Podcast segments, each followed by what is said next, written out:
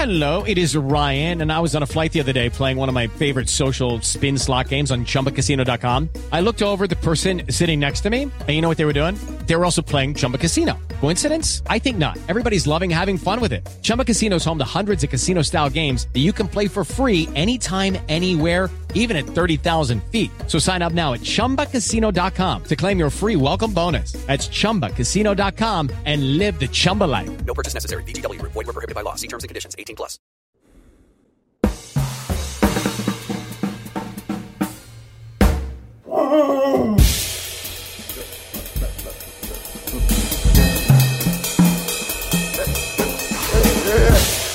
Ladies and gentlemen, uh, Can I please have your attention? Can you dig it?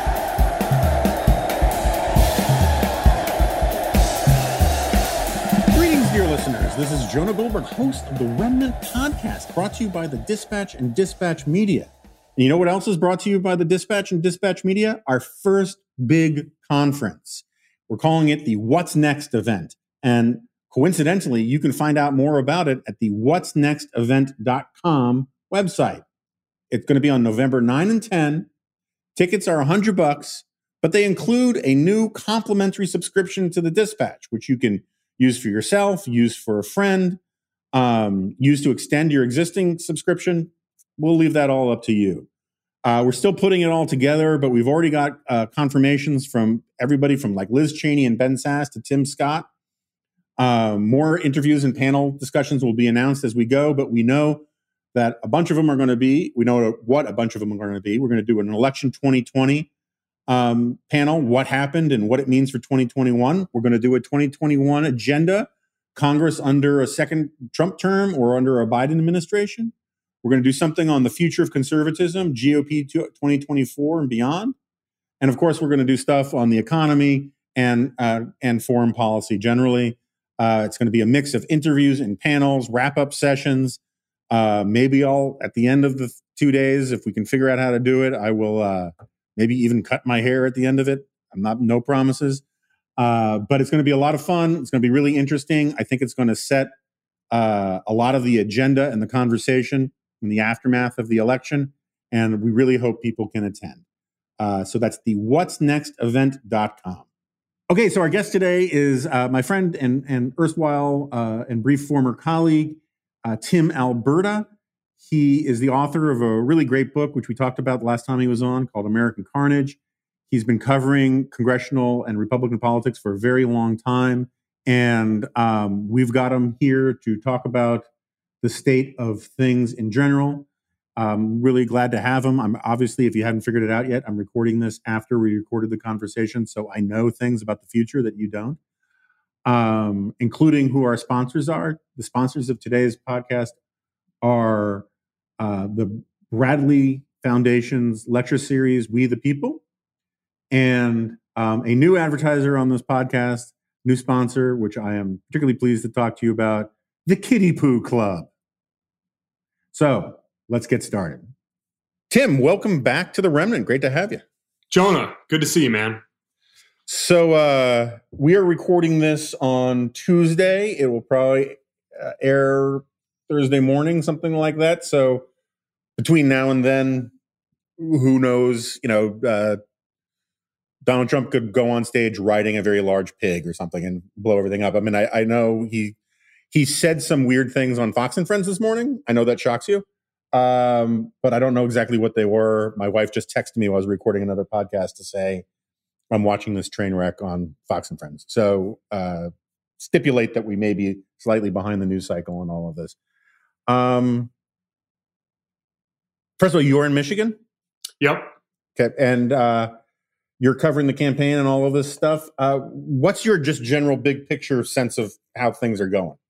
So, you know, 30,000 feet, um, I think Trump's in trouble, but I, I don't think that necessarily all paths to 270 have been foreclosed upon. Like, I, I think it's very difficult to see him getting there. You know, I also thought it was very difficult seeing him getting there four years ago, but I think that we're all prisoners uh, to the PTSD of 2016 and the belief that, you know, Trump defying gravity then uh, somehow means that he could do it again. uh, I think these are just very different campaigns. I think, you know, for one thing, Joe Biden isn't disliked by three quarters of the country. Uh, he doesn't have some of the highest unfavorable and untrustworthy ratings in presidential history. He's not under active FBI investigation. I mean, there's there are just fundamental differences in the person that Trump's running against, and that shows up on the ground. Um, the intensity you see for Biden is not there, which is which has been a red flag for you know the last eight months for his campaign, and it continues to be a red flag. I do think that the uh, the intensity that Trump supplies the opposition does compensate for an awful lot of that. And I guess what I mean by that, Jonah, to be specific, is so uh, you know I'm constantly driving all around the Midwest. I was in PA last week. I'm off to Wisconsin tomorrow morning. Uh, I live in Michigan. I'm in Ohio a lot. Uh, what you see on the ground is not so much the sort of Joe Biden, the, the, the pro Biden Harris intensity catching up with the Trump Pence intensity, but you see the Black Lives Matter intensity, you see the LGBTQ flag intensity, you see the signs around you know pro science and and um, you know just sort of the general like cultural liberalism intensity that's ratcheted up in a way that doesn't even compare to 2016. Like it's just visible on the ground in a way that it wasn't four years ago. Yeah, I always thought in the arguments about Biden, this idea that Biden doesn't energize the base and therefore he's bad, um, were stupid because Trump energizes the Democratic base. you know, he right. just does. And um, and when you add in the the absentee and early voting stuff, that I think is because I think Biden's a bad politician normally. Um, but this has actually been a kind of brilliant campaign where if you just stay out of the news and let Trump drive people crazy, people are like, screw it, I'm filling out my ballot, I'm putting it in, right? So now we got like 30 something million votes already cast, and it's two to one among the places that report partisanship. It's two to one Dem to mm-hmm. Republican. Um, it's it's the perfect kind of front porch campaign kind of thing in that way. But so I want to ask you so like the stuff that is obsessing big chunks of Fox, big chunks of talk radio, big chunks of Donald Trump's brain is like the Hunter Biden stuff, right? When you're on the ground talking to Republicans, how many of them volunteer that they actually care about that issue, except in the sense that, uh, I mean, on the merits, not like, oh, this is what's going to help Trump win, um, which is sort of a just a hail mary kind of thing. But like, how many of them a- are actually like knowledgeable about it and care about it as an issue by itself? Uh, almost none. Uh, yeah. I, I, I can honestly, you know, it's funny. Um, back when the Burisma thing was really burning hot, I was at a gun show up in uh, Birch Run, which is up in like mid Michigan, um, sort of classic blue collar throwback labor democratic area that's now you know really really pro Trump and uh, and I went to a big uh, gun and knife show up there. I spent the day, talked to a few dozen people, a lot of really interesting conversations, and that was really during this is like January, and so like the Burisma stuff was really really um, topical. And a couple of people brought it up then. They talked about how you know th- this guy's son was. Uh, you know, running a game on the government and how this just proves that the family's corrupt, et cetera, et cetera. And I was thinking about it the other day, Jonah. That's that's literally the last time I've had anybody mention the name Hunter Biden. Uh, yeah. The the the the thing that that fires people up, uh, Republicans up about Biden is the senility bit. Uh, that's you know you hear that from almost every voter you talk to uh, that yeah. that he's not you know that he's not uh, capable mentally anymore. That uh, he's going to be a puppet. That you know, um, AOC and Bernie Sanders are going to be pulling the strings behind the scenes, that this guy's a Trojan horse. Like that's the stuff you hear from voters every day. But I can't remember the last time I heard anything about Hunter Biden, and that includes over the last week. Um, I was at a family wedding over the weekend and uh, had a lot of interesting conversations there. A lot of people who used to be really, really uh, pro-Trump or at least Trump curious who are who have now faded away on personal grounds. But even among some of the sort of diehard MAGA folks that I talked to, the Hunter stuff didn't come up. It's it's it's much more the like this guy. You know, Biden is sort of a sort of a, an empty vessel for the left, and he's going to sell us down the river to China, and et cetera, et cetera. But you really don't hear much about the the Hunter Biden stuff, and I'm not sure uh, whether the social media uh, outcry over Twitter, you know, banning the post story. Like, I'm not sure how much of that really gets into the bloodstream of people who aren't watching Fox all day. Yeah. Yeah, no, it's it's it's, and I and I think the Twitter decision was really dumb precisely because Uh, it gave yes. it more life than Yes. it otherwise Agreed. probably would have. Um, so let's switch gears a little bit. You said something. We were we were both giving a part of this presentation for some group um, the other day. Probably don't need to drag their name into it. Um, and uh, um, I think it was the Pentaverate or maybe the, the Star Champ. Anyway, and the um, The, the Freemasons. uh, I love that work. Um, and the, the, actually, it was the Egg Council. But no, uh, we, so we were uh, talking to these guys, and you made this point, which like the second you said it became like, oh well, of course that makes total sense, and it. And I was pissed at myself for it not occurring to me. You were saying how if you could give Joe Biden truth serum, he would tell you that he would really like it if the Republicans hold on to the Senate. Um, why don't you explain that a little bit? Yeah. So look, I, I think that the the conflicts on the left are real, and they are going to emerge after this election, win, lose, or draw. Uh, you know, whether Democrats control two thirds of Washington or all of Washington, or however things shake out. You know, th- there was a lot of pent up frustration and and uh, internecine uh, rivalry that was ready to burst out into the open when Obama left office. And we saw the beginnings of it with the Bernie Hillary primary in, in 16, and then the emergence of uh, AOC and the squad in 18. And uh, I think that defeating Trump became such an all consuming priority for the Democratic Party that you saw a ton of Democrats sort of uh, sit on their swords over the last 18 months. And um, even during the primary, I mean, this was a remarkably like pacified presidential primary. There was very little blood spilled on the Democratic side. Like you think about the the fiercest moments of that primary, and they were pretty tame by comparison, to, you know, to, to recent uh, presidential primaries. So there there was there were so many voters, so many activists, so many organizers in the Democratic Party who were just uh, willing to sort of uh, link arms and form this consensus around look, for the time being, we can call a ceasefire. The most important thing for us is to defeat Donald Trump. If they do that, I I believe uh, 100% that you are going to see a, a real sort of civil war break out in the Democratic Party because there is no question that Joe Biden, at his core, is an institutionalist.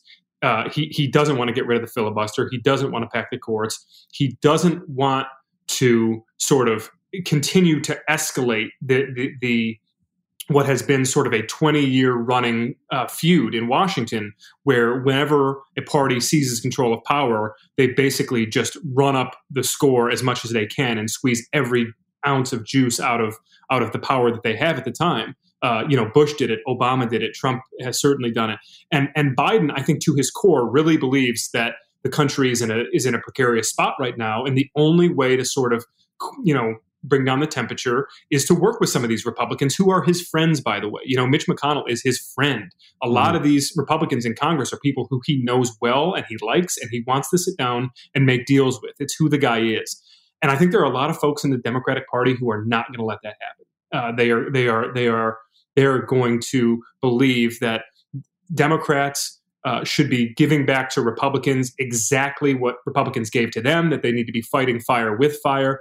And that's going to set up one hell of a confrontation between Biden and some of the more centrist Democrats uh, who are uh, who, who believe, I think, Jonah, that a Biden victory would be sort of proof positive that that's what the country wants, that that's where the mandate is, is for them to govern from the center left and to build sort of a, uh, a, a, bipartisan coalition government in Washington versus a lot of this pro- pro- progressive activist class that has felt like they've been good soldiers and sitting on their hands for the last year helping Biden win. But once he wins, they're going to be sort of staging an all-out push for some of their big priorities, and this, and so I really do think that Biden, if you were to ask him honestly, yeah, give me a 51-49 Republican Senate where I have plausible deniability and say, Right. look, guys, you know, my hands are tied. I got to work with Mitch on this stuff.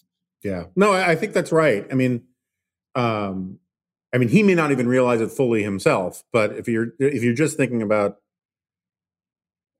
agitation in your life, you'd kind of prefer to have Mitch McConnell taking some of the heat for you and saying, you know, ah, but for you know the if we only had the votes we could do all of these things. That was that was one of my that was my major criticism. I think biden's done only one serious substantial mistake and that was his frumphering and refusal to answer on the court packing thing. Hmm and i think that you know uh if- he had just simply followed the mcconnell playbook you know um and people people don't i hear all the time i see all the time on twitter and elsewhere people saying mitch mcconnell has never stood up to donald trump blah blah blah. It's just not true. Mitch mcconnell when you know, trump for his first two years was constantly saying get rid of the legislative filibuster get rid of the legislative filibuster and mcconnell simply had the best possible answer. He said look we don't have the votes. It's really silly to talk about this. Hmm that's what Biden should have said about court packing is just say, hey, look, we don't have the votes. Um, you know, and so it's a hypothetical. I'm not going to answer a hypothetical. Um, and the message would be to moderates, oh, look how moderate he is. He's not, you know, going in for court packing. And the message to the base is flip the get the votes, get the votes, and then we can try and do this. And instead, he's been way too cute and he kind of read his stage direction by saying, you know, I don't want to make the issue about me and, my controversial answer to a controversial question.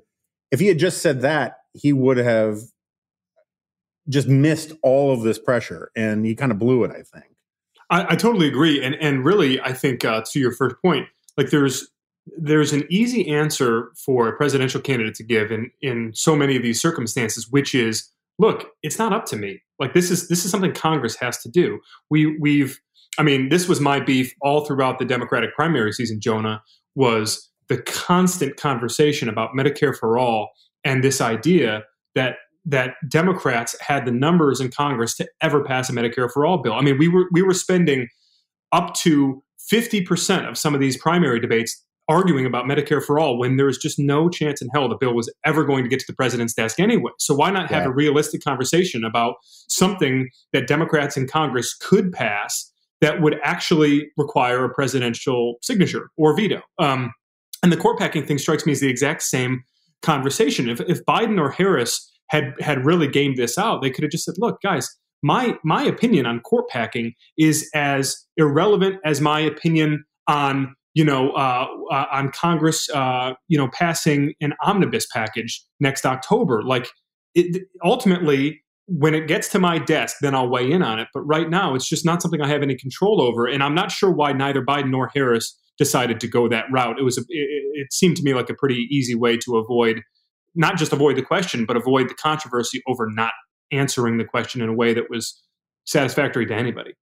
Yeah, I mean, uh, the, the primary thing drove me absolutely nuts. Where every single candidate, to one extent or another, some were better about it, some were worse, but they were they were acting as if, and I think this gets to, it, and I want to talk to you about Congress in a second because I think this is a good segue into it.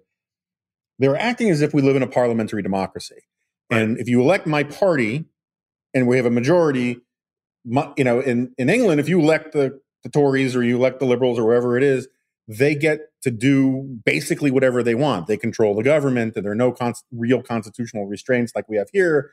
There's no checks and balances like we have here. And so you'd have Elizabeth Warren and Kamala Harris and and um, and Yang and all of these guys um, saying on day one, I'm going to ban fracking, confiscate guns, Medicare for all, all these kinds of things, as if a president of the United States has anything like that kind of power to do any of that kind of stuff. And so much of our politics now is, I mean, and Trump was just as guilty of that kind of thing, and lots of Republicans, but the Democrats are particularly guilty this time around. And it's it's this aspirational thing. It's like if you say you're in favor of the Green New Deal, it's no one holds it against you if you say you're going to do it on day one, even though that's like literally impossible to do.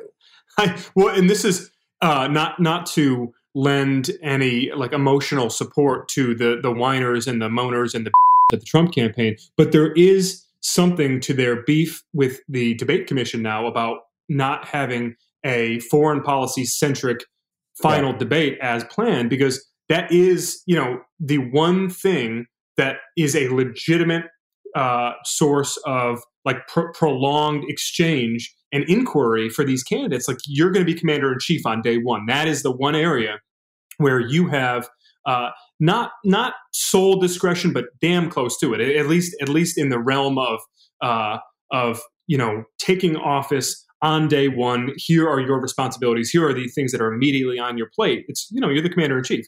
Uh, Matt Glassman who is a, a one of the uh, congressional eggheads. He works at the Government Affairs Institute at Georgetown.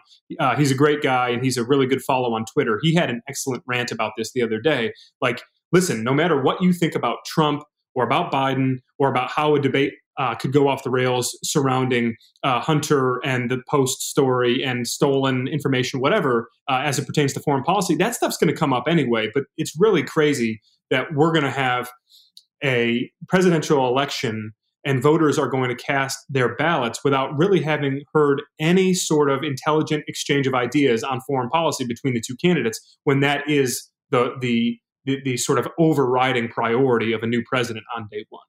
Yeah, and and you know the I had John Dickerson on here a little while ago about his book on the presidency, and and one of the points that I think was Elaine Kamarck in there was making is that everything that we campaign on, you know, that we fight about in presidential campaigns, kind of goes out the window the second the president is elected and then the president discovers I, mean, I think she exaggerated but you know she was like 95% of the job is foreign policy that's not true but it's a much bigger percentage than yeah.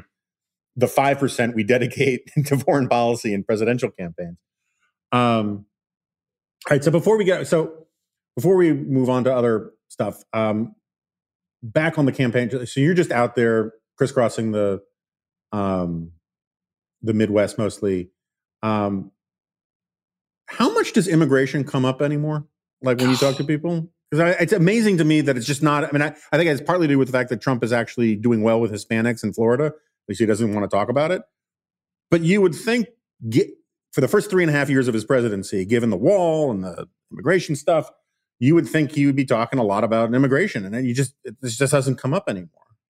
You yeah, and you would especially think that it would come up because um, one of the sort of objective successes of his administration has been uh, slowing down uh, greatly in some cases uh, the the inflow of illegal immigrants. Uh, that's that's a success story that any incumbent president would want to tell, and uh, for whatever reason, I think they've and and you know you put your finger on part of it for sure, which is that the campaign realizes that it has hemorrhaged support from college educated suburbanites, particularly white women, but even among white men. I wrote about this a little bit this morning. Like there's there's a lot of red flags popping up in these polls all across battleground districts that show that college educated white men in, in suburban districts are now fleeing the party too.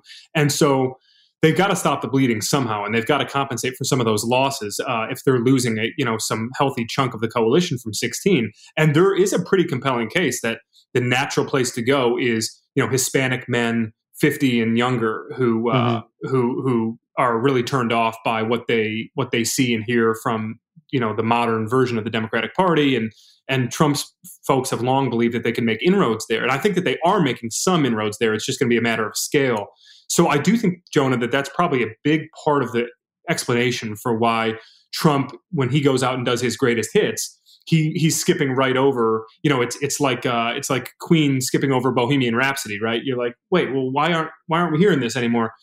The only the only to answer your question, uh, the only thing that you really hear from voters about immigration anymore, at least in my experience, is uh, when you ask them, what are you happy with? Uh, wh- wh- why are you voting for him again? What has he delivered on? And they say the wall. They bring up the mm-hmm. wall. Uh, they don't really bring up uh, slowing down the influx of illegals, although maybe that's you know maybe that's implied. But they do bring up the wall, and uh, and I don't watch enough Fox to know eh, whether or not that's something that is really harped on. Uh, maybe maybe it is um, or maybe that's just something that they sense intuitively because he talks about it a lot and and so do his surrogates and so do local republicans. I've noticed at the at the local level jonah i got to say this is a bit of a detour but it's fascinating. At the local level in this election uh, i have heard almost nothing from any republicans running either statewide or running in competitive congressional districts, I've heard almost nothing about repealing Obamacare. Like it doesn't even come up anymore. It's it's it's a ghost. Mm-hmm. And uh, I would say though that like a couple of the baseline things you do here are, you know, one of them is definitely the wall. Uh, that comes up a lot, and which tells me that it's poll tested very well among independents and moderates, and that even even um, Democratic leaning suburbanites uh, they want border security, which is something that mm. Uh, you know the left is going to have to deal with obviously over the next few years. Uh, but yeah, you don't hear the actual issue of like they're stealing our jobs and uh, you know uh, we've got to round them up and deport them. Like that kind of that sort of that piece of the equation has really vanished in this campaign. No, I think it's really important to have sort of a holistic approach to these things and understand things in their their their broader context. And one great way of doing that is the Bradley uh, Foundation Speaker Series, "We the People." Americans are navigating through several unanticipated crises this year. "We the People," a Bradley Speaker Series, offers insights and ideas on the current challenges we face from some of the remarkable organizations the Bradley Foundation supports. Visit Bradley, FDN, as in Franklin Delano Roosevelt, or as an abbreviation of foundation. So that's Bradley, FDN.org slash liberty to watch their most recent episode, which features Justin Danhof speaking on the dangers of shareholder activism. Danhof is a general counsel for the National Center for Public Policy Research, as well as director of the center's Free Enterprise Project. In this episode, he addresses the influence of environmental, social, and governance issues on society, retirement security, and free enterprise. The discussion sheds light on how activists are advancing social and political change through American corporations. That's Bradley with an L E Y at the end, FDN org slash liberty to watch the video. New episodes will debut weekly, so go back often and subscribe to their YouTube channel to be notified whenever a new one is posted. We thank the Bradley Foundation Speaker Series for sponsoring today's episode of The Remnant. Yeah, so I, I have a sort of a nuanced question that I probably should have. I had uh, Kristen Soltis Anderson on, and I probably should have asked her this question as well. But I'll throw it to you. You know, um, um, and I guess the reason why I should have asked her is because it, it does touch on, on, on sort of polling in a in a sense. In 2016, I think immigration was a real issue for a lot of people. And as you know, we were once long, long, long ago uh, colleagues at National Review. National Review is one of these places that takes immigration very seriously, and um, uh, and there are I, I, you know, this is a point that I try to make a lot on this podcast. There are smart arguments for things, and there are very dumb arguments for things. And sometimes the dumb crowds out the smart, but that doesn't mean that the smart doesn't exist. And so, a lot of the arguments that Trump makes about, I think, immigration are pretty dumb, but that doesn't mean there isn't underneath the mess uh, a smart argument there. But looking back on it, sort of like what you were saying about repealing Obamacare, I'm sort of coming around to this view that there are very few issues that voters really care about for the issue itself. And it's more what they imbue in it symbolically, psychologically, emotionally, culturally, and all that. And so Obama, the Obamacare thing, in some ways, I'm, I'm now thinking was more of a culture war issue than we appreciated. You know, all the wonks in Washington talked about, you know, mandates and and and uh, life years that saved and all that kind of stuff. Same thing with immigration. Uh, you know, the there are serious arguments about the immigration stuff, but for a lot of people, it's just this emotional culture war issue. And if you take the culture war issue out of it, all of a sudden you find out that there are only a handful of people who actually care about the smart argument, and for the rest of them, it was just another thing to get all worked up about. Um, and so I think it's sort of interesting when you talk to people. Like I would not have expected that with the immigration thing. I would not necessarily have expected that with the Obamacare thing. But when you talk to people on the ground, you realize, oh, we're not talking about that anymore, even though the, the, the actual issues haven't changed that much. Look, man, I, I, I don't think we can fully appreciate, and it's impossible to quantify, uh, just how like r- truly non-ideological most voters really are and i think we've really discovered that in recent years jonah. I mean I, you know you gave a couple of great examples. I'll give you another one spending. I mean, yeah. Sp- spending was this all-consuming concern for for Republicans in Washington, circa 2009, 2010, and the fact that it has not just receded but disappeared entirely as a concern for voters, I, it just doesn't come up uh, ever. Like ever. You don't hear, I mean, once in a great while, you'll find somebody who says, man, how are we going to pay for all this debt? Right. Uh, it, you know, and, but that's it. I mean, this idea of uh, spending as immoral, this idea of, of, of big government programs as a, uh, as a sort of like sinister plot to saddle future generations with a socialist agenda that they don't see coming. Um, I mean, this was like spending was really, I think, as as much as Obamacare, as much as immigration, this this debate about fiscal responsibility was a proxy for a lot of things yeah. uh, over the last ten years, and really.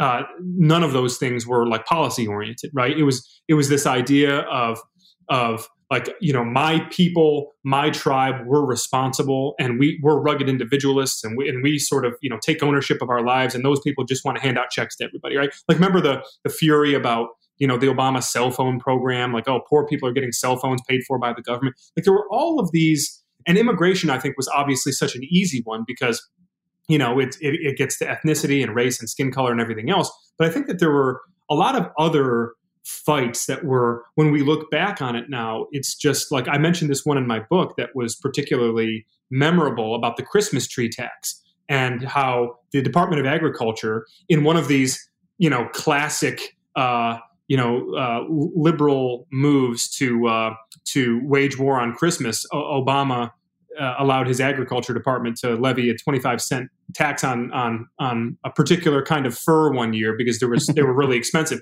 And people went insane. I mean, it was yeah. it was on Fox News for like two weeks, and the Heritage Foundation uh, had a had a blog piece that went up that was their most read piece of the year. And the guy who was the guy who was running the communications team at Heritage at that point, uh, a guy named Rory Cooper, longtime conservative um, uh, uh, strategist. He told me he's like that was the moment for me when like the light bulb went off and I realized like wow none of this is about policy anymore right it, because yeah. it, because at the policy level, nobody cares about a 25 cent tax. It actually made sense fiscally at the time. You were trying to recoup some losses, but from a culture standpoint, yeah, it's it's it's this guy who you know a third of our base thinks is a Muslim from Kenya, and he uh, doesn't like us celebrating Christmas, so now he's going to make us pay for it, right? Like people believe that, and you could go up and down the list with a million examples, but your premise is, in my opinion, absolutely right. I just don't think people care that much about policy. Yeah, I mean, I don't like my premise. You know, I was pretty enthusiastic for the Tea Party stuff. I was, we and we went back and forth a little bit about this when last time you were on. Mm-hmm.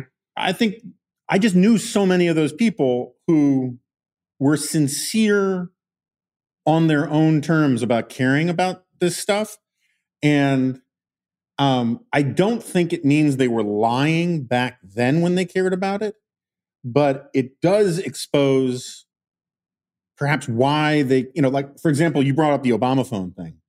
Um, I don't know if they actually went through with it or not, but Trump, you know, uh, but but Trump had these letters in care packages to food shelters that was going to have a, you know, congratulations, this comes, I gave you this kind of mm-hmm, thing. Mm-hmm. If Obama had done that, people would be losing their minds, right? Right. Or this, and again, I don't think it actually happened, but you know, the Trump effort to do the trump cards from big pharma to pay for mm-hmm. you know whatever um, people would be losing their minds. Or the or the stimulus check right? The the the, yeah. uh, the check that went out this summer. With his signature on it. Yeah. Yeah yeah. And so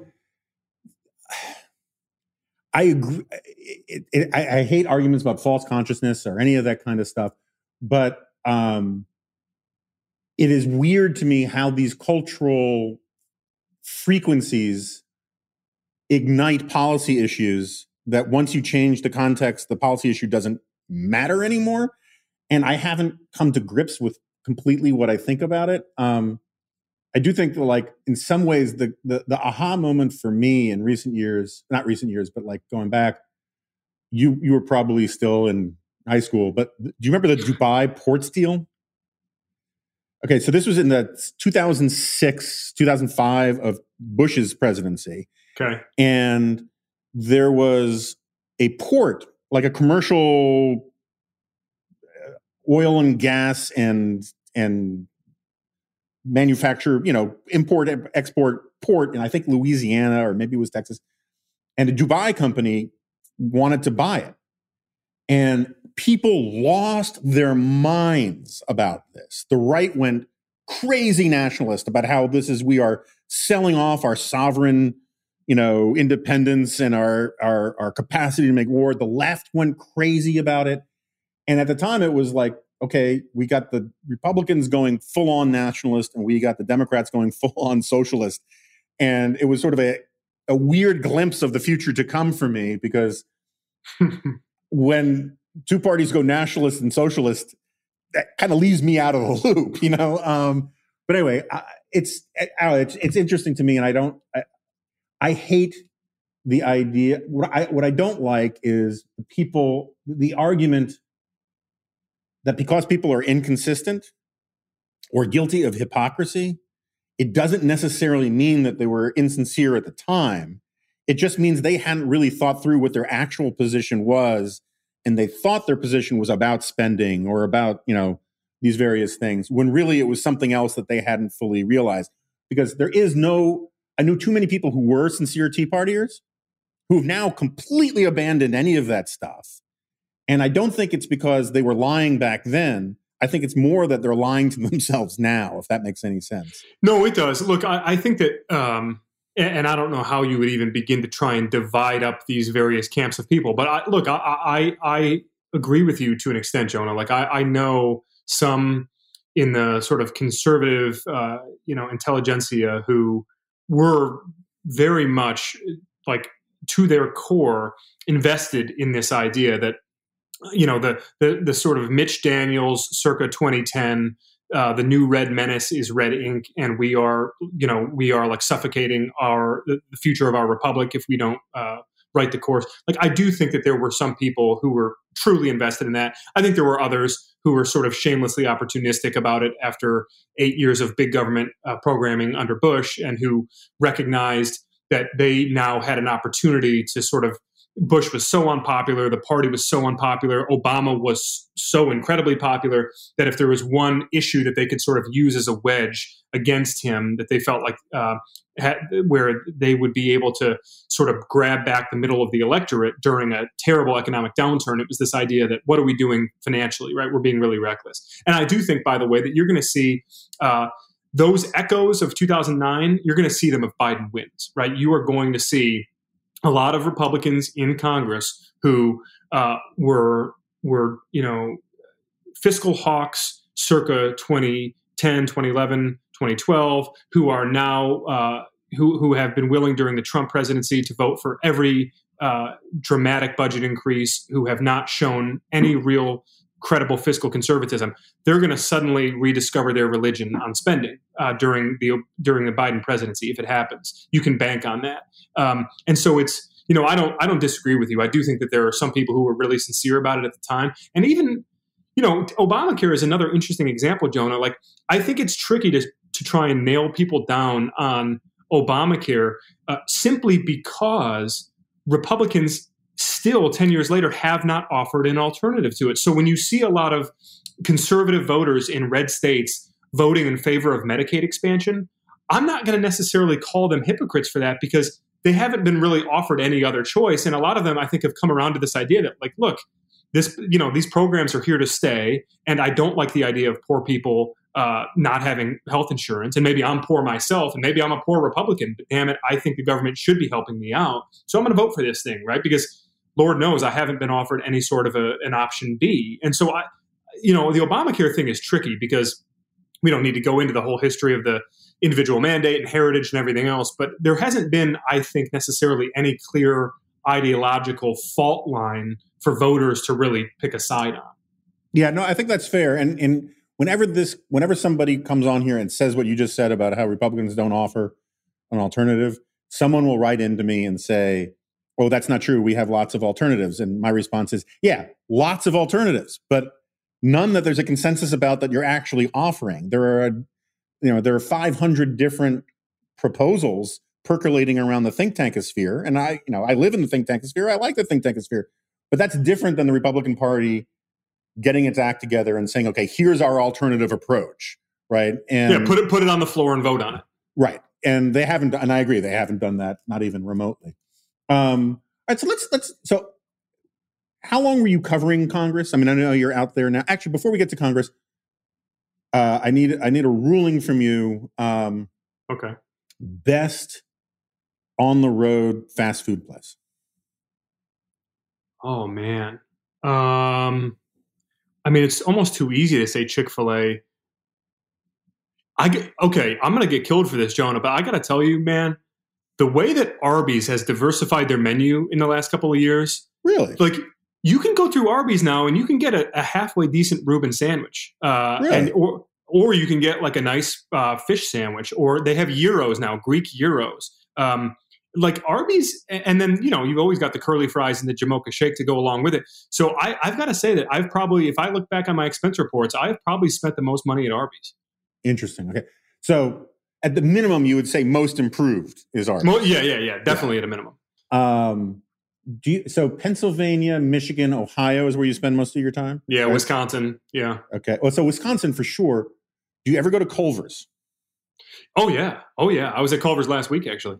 Okay, because Culver's is probably my favorite fast food place in the country. But It's a it's a it's a hidden gem too. Not a lot of people know about it. yeah, yeah, yeah, yeah. I mean, it's very regional. Um, I think it's because if you can't, there's something in the rules that says that you have to have these milk-fed teenage girls working there that look like they're the grown-up Campbell Soup kids. And if you can't find them, um, then you can't open a Culver's. Um, but anyway, that's I don't want to traffic in racial stereotypes or anything like that.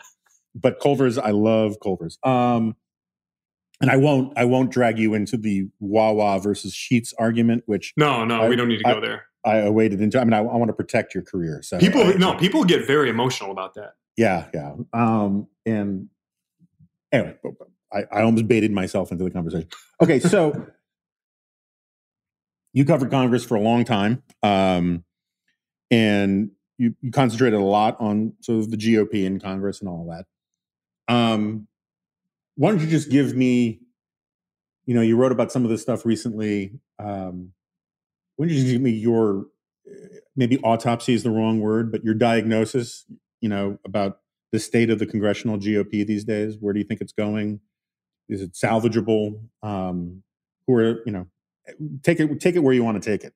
Yeah, well, look, I, I think you would start with just the structural problem now uh, that uh, Democrats are for, for for all of the the fury over gerrymandering and uh, Democrats for the last few years talking about 2020 being uh, you know vitally important because of redistricting. Uh, the the the irony and sort of the the humor to to a certain degree is that the maps Republicans drew after 2010 when they dominated that election both at the federal and the state level and they took over the, the redistricting process in almost every state. The the maps that Republicans drew then, Jonah, were all uh, predicated upon this belief that the safest place to be a congressional Republican was in the suburbs, right? And Mhm. and so every one of these maps that was drawn by Republican state legislators, it was anchored by suburban districts. And sort of the the irony now is that if Democrats uh, could just step back and, and leave the maps alone and not redraw them after 2020, they would probably be locked into a majority for a long time because of this very rapid realignment in the Trump era. So I, I- just start with that sort of structural reality because um, if you were to tell John Boehner and Eric Cantor and Paul Ryan and Mitch McConnell, if you were to tell these guys 10 years ago that there are no Republicans left in Orange County and that, uh, you know, and that in 2018 Republicans would lose 37 suburban based congressional seats, um, I think the, the most of which had been held for at least 20 years by Republicans. Some of them had been held for 50 years by Republicans, right?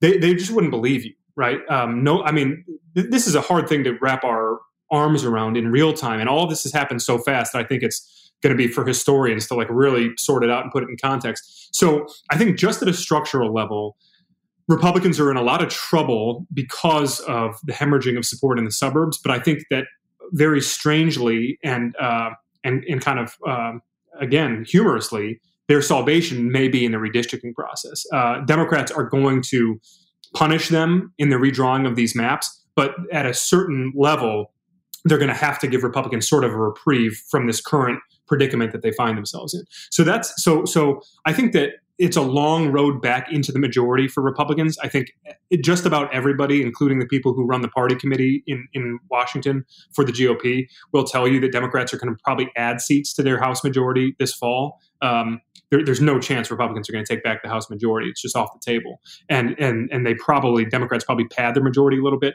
But I do think that uh, if Trump were to lose, then uh, what some Republicans will tell you privately is that it does allow them to sort of um, wipe this slate clean a little bit, and that they have an opportunity, much as they did when Obama won, frankly, to sort of get back to the drawing board and say, okay, look, uh, you know, the party's unpopular, uh, the the departing head of the party is unpopular. What are sort of the core like what, what what are the basics what are the you know what's the blocking and tackling we can do to try and slowly rebuild you know majority support around three or four important issues. And i do think that you know spending could very well be one of them. I think um, you know trade or, or china or national security more broadly like there are going to be some openings for republicans to try and figure out how they can rebuild kind of a coherent opposition party. The problem jonah that i foresee the obstacle that i foresee is that you know, you're going to have like Liz Cheney leading that wing of the party, the people who are serious about this stuff. And then you're going to have, you're still going to have the Matt Gaetzes and you're still going to have the Louis Gohmerts, and you're still going to have the Andy Biggses, and you're still going to have a lot of these safe Trump district R plus 15 Freedom Caucus types who they just want to brawl, right? They just mm-hmm. want to watch the world burn. They, they're, they're not going to be, they're not invested in sort of the the party. They're invested in themselves and they're invested in sort of their wing, their their MAGA wing of the right. Um, so I, I think it's going to be a long road ahead. I really do. Yeah, I mean, I remember back in the day talking to people in the sort of Paul Ryan orbit, you know, and you know that orbit better than I do. Um, the part of their big, big concern was this is back when everyone thought Trump was most likely going to lose. But their big concern was you could lose all of the Republicans that you would bet the future on, who are going to be the, the future of the GOP. The guy, Coffman in Colorado, these guys who could win in purplish districts by attracting Democrats to the Republican Party, attracting independents to the Republican Party. And what you'd be left with were was a, you know, it, it would put the the rump in Trump in terms of having a rump party that was purely Trumpy, right? Because if the only people, the, the, safest Republicans in 2016 and in 2020 are the ones from the super Trumpy districts. Mm-hmm. And all the ones that actually require the ability to talk to groups outside of the base, um, those are the ones in jeopardy. Those are the ones that were lost in 2018. And um, it seems to me that, like, like I'm a fan of Liz Cheney's she's going to have her work cut out for her because the people who are going to be making, who are going to be branding the party, are more likely not to be Liz Cheney, but more are and are more likely to be Matt Gaetz, right? 100%. And look, I, I probably was uh, too esoteric a minute ago. Like, I, you know, let me just say it as plainly as I can. There's this there's this notion, Jonah, that a Trump loss, even a Trump landslide loss, would somehow uh, prompt this reckoning inside the Republican Party, and that there's suddenly going to be this like come to Jesus conversation about everything that's gone wrong in the party and a need to reset and rebuild and kind of rebrand the party uh, and shed the, the the baggage of Trumpism. But the party, by nature of that that those you know sort of structural realities that you were just speaking to, the party in Congress at, a, at, at an, in the elected class is going to be more concentrated than ever with right. the Trump loyalists, with the with the MAGA enthusiasts, with the Freedom Caucus types. So yeah, I mean, look, th- this is this is going to be really hard, and I think also to the point you were raising. Um, you know, you look at 2018, you look at a lot of these really, really competent just savvy, good politicians, good policy people on the Republican side who got wiped out, right? They were the first casualties. And, and there are going to be more of them now in 2020. I mean, I've said for the last couple of years, if you're a Republican, the guy who you would want running your party uh, in the near future is Will Hurd down in the 23rd yeah. District of Texas. Super super good legislator, super smart, um, you know, a pretty conservative guy, but but like you know can have a conversation with anybody about anything. Um, you know, black Republican who represented a seventy percent Hispanic district on the southern border, a former CIA officer. Guy, the guy came to Congress in the first place because when he was overseas in Afghanistan doing Jack Bauer, he had to brief a congressional delegation that came over there. This is like 15 years ago. And when he was delivering the briefing, he realized that none of these people understood the difference between Sunni and Shia. And he was so and he was so offended by the low caliber of people we send to Congress that he comes home, he runs for Congress, he wins in a district that Republicans have no district uh, no business winning. And over the next like 6 years, he passes more legislation into law than any member of Congress. And everyone on Capitol Hill, conservative Republicans, progressive Democrats, anybody up there will tell you that he's like one of the most impressive people they've ever been around. And now he's leaving. He's yeah. leaving because he he's completely fed up with the party. He's completely fed up with Congress. Uh, his district has been whittled down to the point where even a guy like him, he, he's going to be almost impossible to hang onto his seat if he had run again for reelection. So he just voluntarily bowed out. And that's the sort of brain drain that Republicans have been dealing with over the last four years. And I think it's probably going to get worse before it gets better. Yeah, no, I mean, although getting worse before it gets better, I mean, there are certain things in life that just that work that way that you sort of have to go through them to get to the other side and then you learn some lessons and one of them has to do with cleaning up kitty litter and that's why i want to talk about the kitty poo club okay so uh, on a recent episode of the dispatch podcast which you guys should be listening to it gets better every week it's fun it's interesting um, and uh, and and the punditry is so rank it's like sweet sweet you know gooey hindu kush hemp or something. I don't know what these kids talk about. Anyway, uh, on a recent episode of the Dispatch podcast, uh, Sarah Isgur asked all of us which chores at home that we hate the most, and mine was an easy answer. It was cleaning the litter boxes. I hate it. I like 50% of my cats a great deal. Um, as people know, I have two cats. We have uh, the good cat and my wife's cat, but uh, they both produce the same net product after eating and drinking, um, regardless of my feelings for them. And uh, having to like bend down, I have a bad back, scooping out that stuff. Um, you know, I mean, just pulling one Paul Krugman column after another out of the litter, it j- drives me crazy. And so that's why I'm very excited to try this product from the Kitty Poo Club. It is a great idea. It's a dis- essentially a disposable litter box. Kitty Poo Club is an all-in-one litter box solution designed to be convenient for you. Every month, Kitty Poo Club delivers an affordable, high-quality, recyclable litter box that's pre-filled with the litter of your choice. The boxes are leak-proof, eco-friendly, and have a fun design for every season. When the month is up, just recycle the box, and Kitty Poo Club will automatically deliver a new one to you. No changing used litter and no more cleaning the box. You can customize your order based on how many cats you have and what types of litter they prefer. And Kitty Poo Club has a no risk guarantee, and you can easily customize or cancel at any time. So, right now, Kitty Poo Club is offering a 20% discount off your first order when you set up auto ship by going to kittypooclub.com and entering promo code DINGO. Just go to kittypooclub.com and enter promo code DINGO to get 20% off when you sign up for the auto ship option. That's kittypooclub.com. And don't forget to enter promo code DINGO at checkout. We thank the Kitty Poo Club for sponsoring today's episode of The Remnant. No, I mean, I'm, I'm kind of a broken record on this stuff about um, about Congress. I think Congress is too weak. I think Congress has given away its powers. Um, Matt Gaetz, who I'm becoming a little obsessed with because he's, if he didn't exist, I'd have to invent him as a caricature of mm-hmm. everything I think is wrong about um, Congress.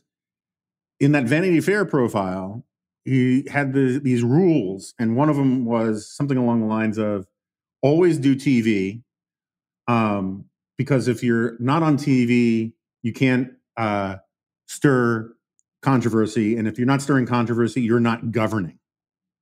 Which, like, that rumbling feeling you have are all of the founding fathers spinning in their graves.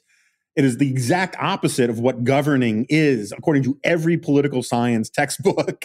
and and um, I keep meaning to put in the show notes. There's a study that came out, actually a couple that sort of touch on this, uh, where a lot of congressional offices are just closing up their actual policy shops and replacing them with these sort of Trump campaign castoffs who only know how to do memes and own the libs, which suggests that things are going to get also suggests things are going to get worse before they get better because these people just don't it's not just that they don't know how to legislate it's that they're not interested in learning how to legislate no they're not and uh, you know i remember having this conversation a couple of years ago with Raul Labrador, who uh, is no longer in Congress, but he was a Tea Party guy who came in in 2010 from Idaho um, in the first district and, and uh, retired in 2018 to run for governor, and he lost in the primary out in Idaho.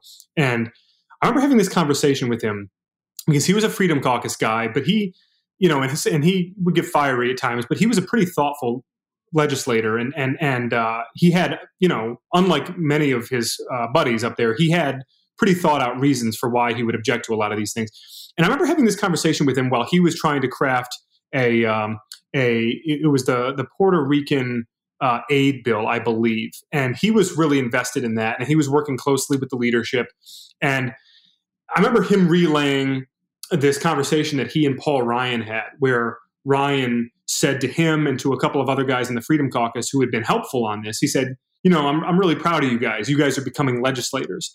and they thought it was like the most paternalistic bullshit they'd ever heard. but but Labrador said to me after fact, he's like, you know, like I took offense to it because I like to think of myself as pretty serious, but you know, like a lot of these other guys, you know, that applies. And what's interesting, Jonah, is um, uh, when I did Ryan's exit interview with him for my book. Uh, he'd been out of office for like three weeks. He'd stepped down as speaker after the 2018 midterms. Ryan, unsolicited, when we were having this conversation, he singled out Matt Gaetz, and he said, uh, you know, you look at a guy like this. He said he's he's not a legislator; he's an entertainer, and there's a difference. And that's you know, for a guy like Ryan, who's very um, very buttoned up and he doesn't mm-hmm. step out often. It was very telling that he, uh, by name, said that about a, a, a former colleague. And I'll give you one other quick anecdote that you'll enjoy because it's a good window into the mainstream media world when I was writing this piece for Republican Convention Week uh, about sort of the meltdown of the GOP, uh, I I described Matt Gaetz as cartoonish, and there was uh, a bit of a conversation internally about that because the editors, understandably, were not comfortable with that language, and uh, I ultimately won out, and I said, guys, look, there's no other word that that does this guy justice, right? Like you, you can't say he's controversial you can't say that he's incendiary. Like none of these other things. He is a cartoon character, right? He led a raiding party on a skiff. During, like, I mean, like it doesn't. It, there, you know, and this is the kind of guy now who is prominently featured on cable television, who raises a lot of money, who has big name ID. He's probably going to wind up running for statewide office. He might wind up running for president. And because of everything we've seen over the last four years, we can no longer discount the idea or the possibility that he'll be viable, right? He could be yeah. a serious contender if he ran for president because uh, not not in spite of his behavior, but because of his behavior.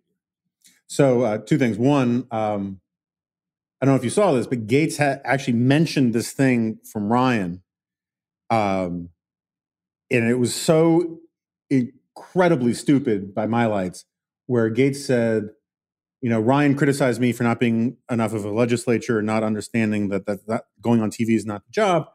And then I saw that Ryan joined the board of of Fox, the corporate board of Fox, and I took. He says, I and I'm paraphrasing, but he says, I took that as a thinly veiled apology from Ryan that he now understood the importance of television. And I was like, I guarantee you that's not what Paul Ryan meant by that. You know? that, that, must have, yeah, that, that was it. That must have been it.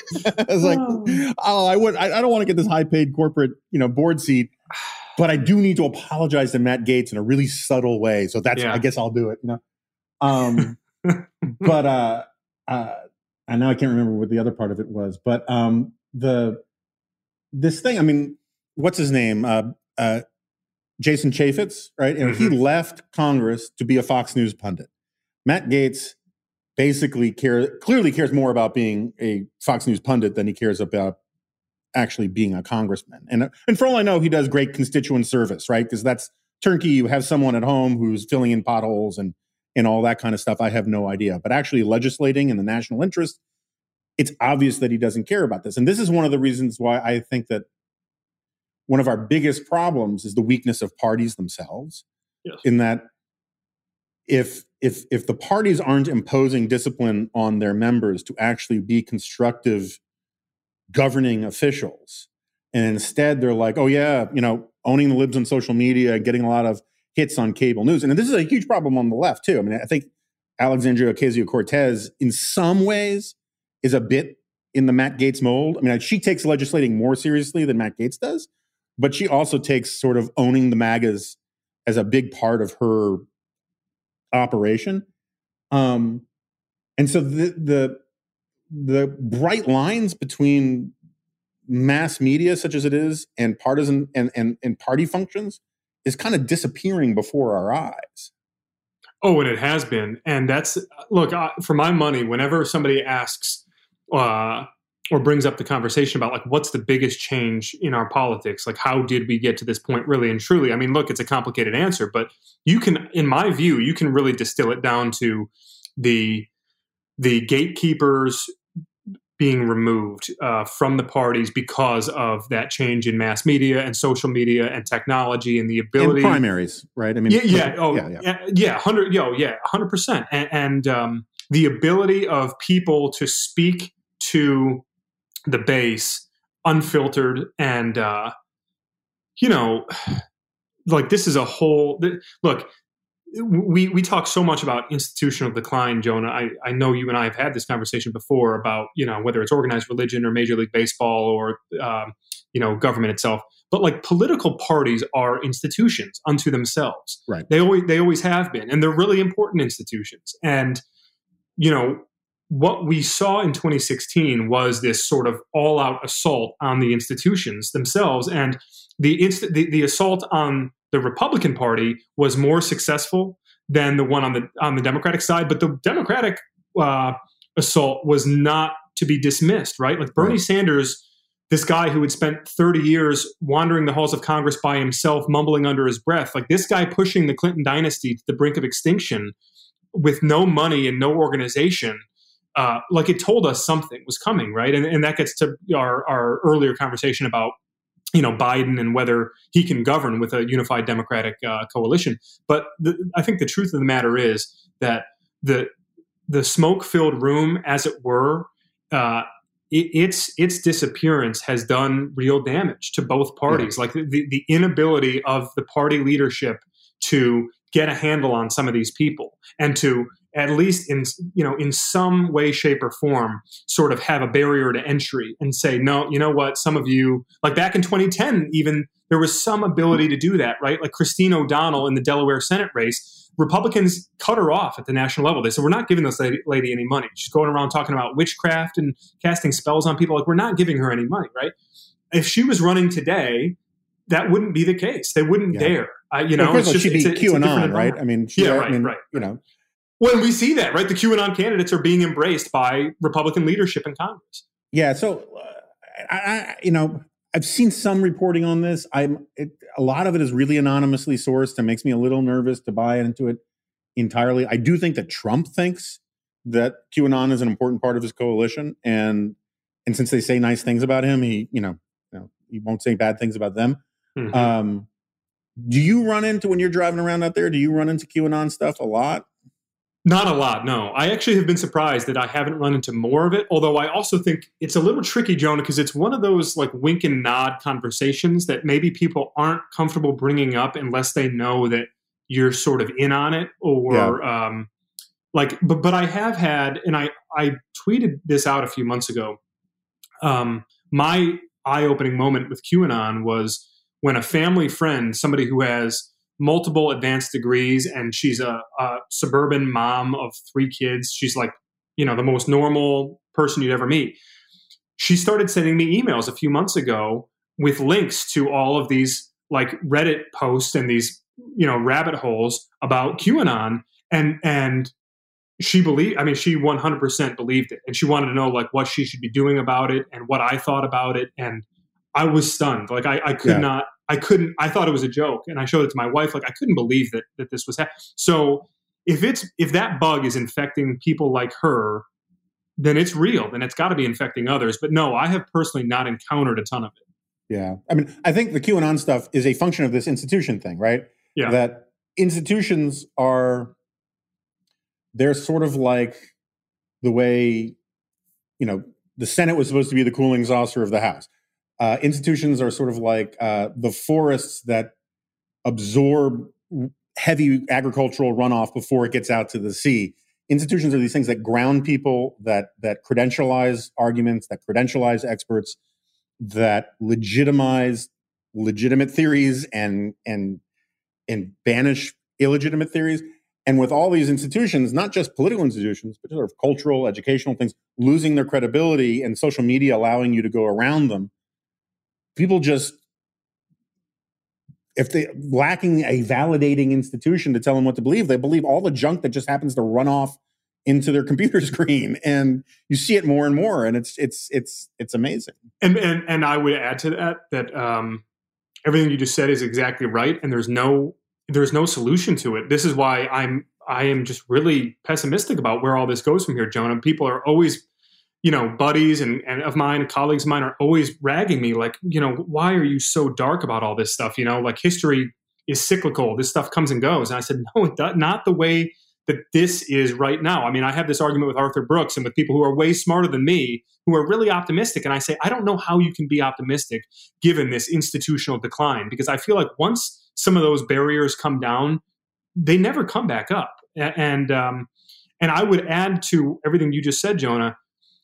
The ballot box is next, right? That's that's the last institution to fall, and that's the one institution that I think really separates a society that's confused from a society that's in chaos. And we've got to be really careful with this election. Um, I I've been doing a lot of reporting on this in the last month, and I've got a big story coming next Friday before election day on on just the loss of confidence in the integrity of the ballot box. Um, Because that's a. I think that that's might be the single biggest risk that we face right now as a as a country, and it's something that we're not spending enough time talking about. Um, all right, I've kept you for a while, and um, I know you got to go go um, hit Chick Fil A and Arby's, but um,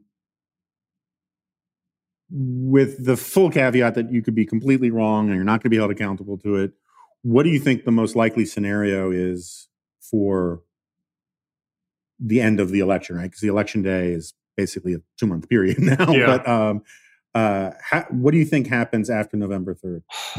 You know, I, I've really gone back and forth on this, I, and it's not to give you a cop out. I look, I, I think the most likely scenario as of today is a comfortable but not emphatic Biden victory. Um, it's you know Biden winning somewhere between 320 and 340 electoral votes. So again, comfortable, but not like a complete blowout. And uh, winning the popular vote by you know six or seven million, um, which you know historically would be pretty lopsided. Um, I, I, look, I do think that. Uh, so that I would say that that's like as of today, that's like the se- the seventy percent chance that I see. But I do think that there's like probably a twenty percent chance of Biden blowing the doors off and you know pushing 375 plus electoral votes and winning the popular vote by like 12 or 15 million. Like, I think that that's well within the realm of possibility.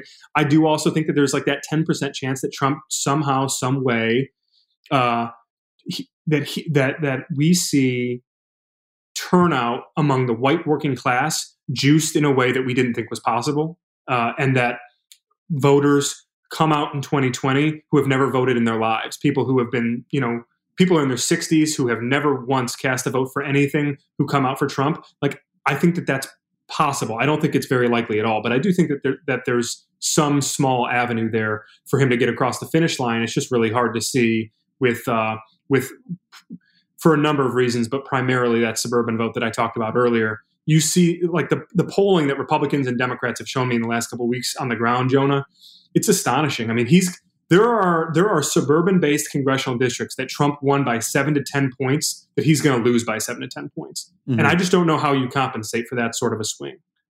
Yeah, no, I, all that sounds perfectly reasonable to me. I mean, I've been saying for a while, it's, and I'm not alone on this, but like all the pollsters that kind of follow on this stuff, you know, the Nate Silvers, Tom Byler, all those guys, you know, there's about an equal likelihood, by which I mean 10 to 15 percent, that Biden just blows up the electoral college and wins in a landslide, as there is Trump narrowly picks the lock of the electoral college again. Mm-hmm. The one mm-hmm. thing no one says anymore is that Trump can win the popular vote. Right. right. I mean, that's just, no, no, no. It's and that itself is a huge problem going yes. forward. I mean, I'm yes. I'm very pro electoral college, but it's it, it, it's a much heavier lift for people like me if one party with a shrinking demographic base continually fails to win the popular vote. It just becomes harder to argue. I still think mm-hmm. I'm right about the electoral college, but as a political matter, it just becomes much harder to defend it in in in that context. Yeah, and and uh, and especially you know it's one thing if he's losing it by a half a million votes, uh, you know, or even three million votes as he did a couple years ago. Um, I mean, that's you know that's one thing. But if he loses it by 10 million and somehow still wins the electoral college, which it's not likely, but it is possible. Boy, oh boy, like what happens then? I mean, that's you know, talk about institutional assaults. Yeah, it's going to get ugly. Yeah. All right. On that cheerful note, uh, Tim Alberta, uh, author of American Carnage, I should say again, and uh, fantastic book. Uh, thanks so much for coming back. It's my pleasure, Jonah. Great talking with you, man. Okay, so Tim is gone. Um, it was great to have him on. I think we avoided uh, getting saying anything that'll get too caught up in the news cycle. You know, it's always a little scary um, recording these things too far advance. And the nice thing about doing this is that maybe we can get this out a little earlier, since the debate has the chance of sort of um, shaking everything up. Um, I believe that we are going to do another Dispatch Live event um, after the um, debate this week. At least that was the plan. And if we're not, someone will edit out me saying this, so it's perfect either way. Um, and uh, again, check out what's nextevent.com to learn more about the conference we're putting on. It'd be great if every if every listener of the remnant signed up for that. We would be able to oper- operationalize our orbiting death ray way ahead of schedule. So uh, please do that. Um, if you can afford it, if you can swing it, totally understand if you can't. These are difficult times for some folks. Um, and beyond that, thanks for listening, and I'll see you next time. No, you won't. This is a podcast.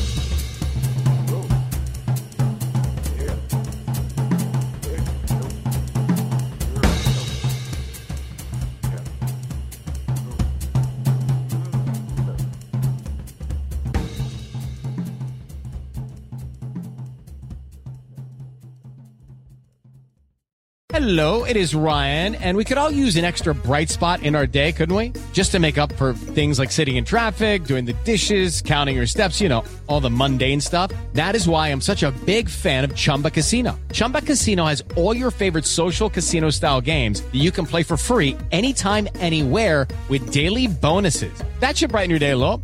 Actually, a lot. So sign up now at chumbacasino.com. That's ChumbaCasino.com. No purchase necessary. VGW. Void were prohibited by law. See terms and conditions. 18 plus.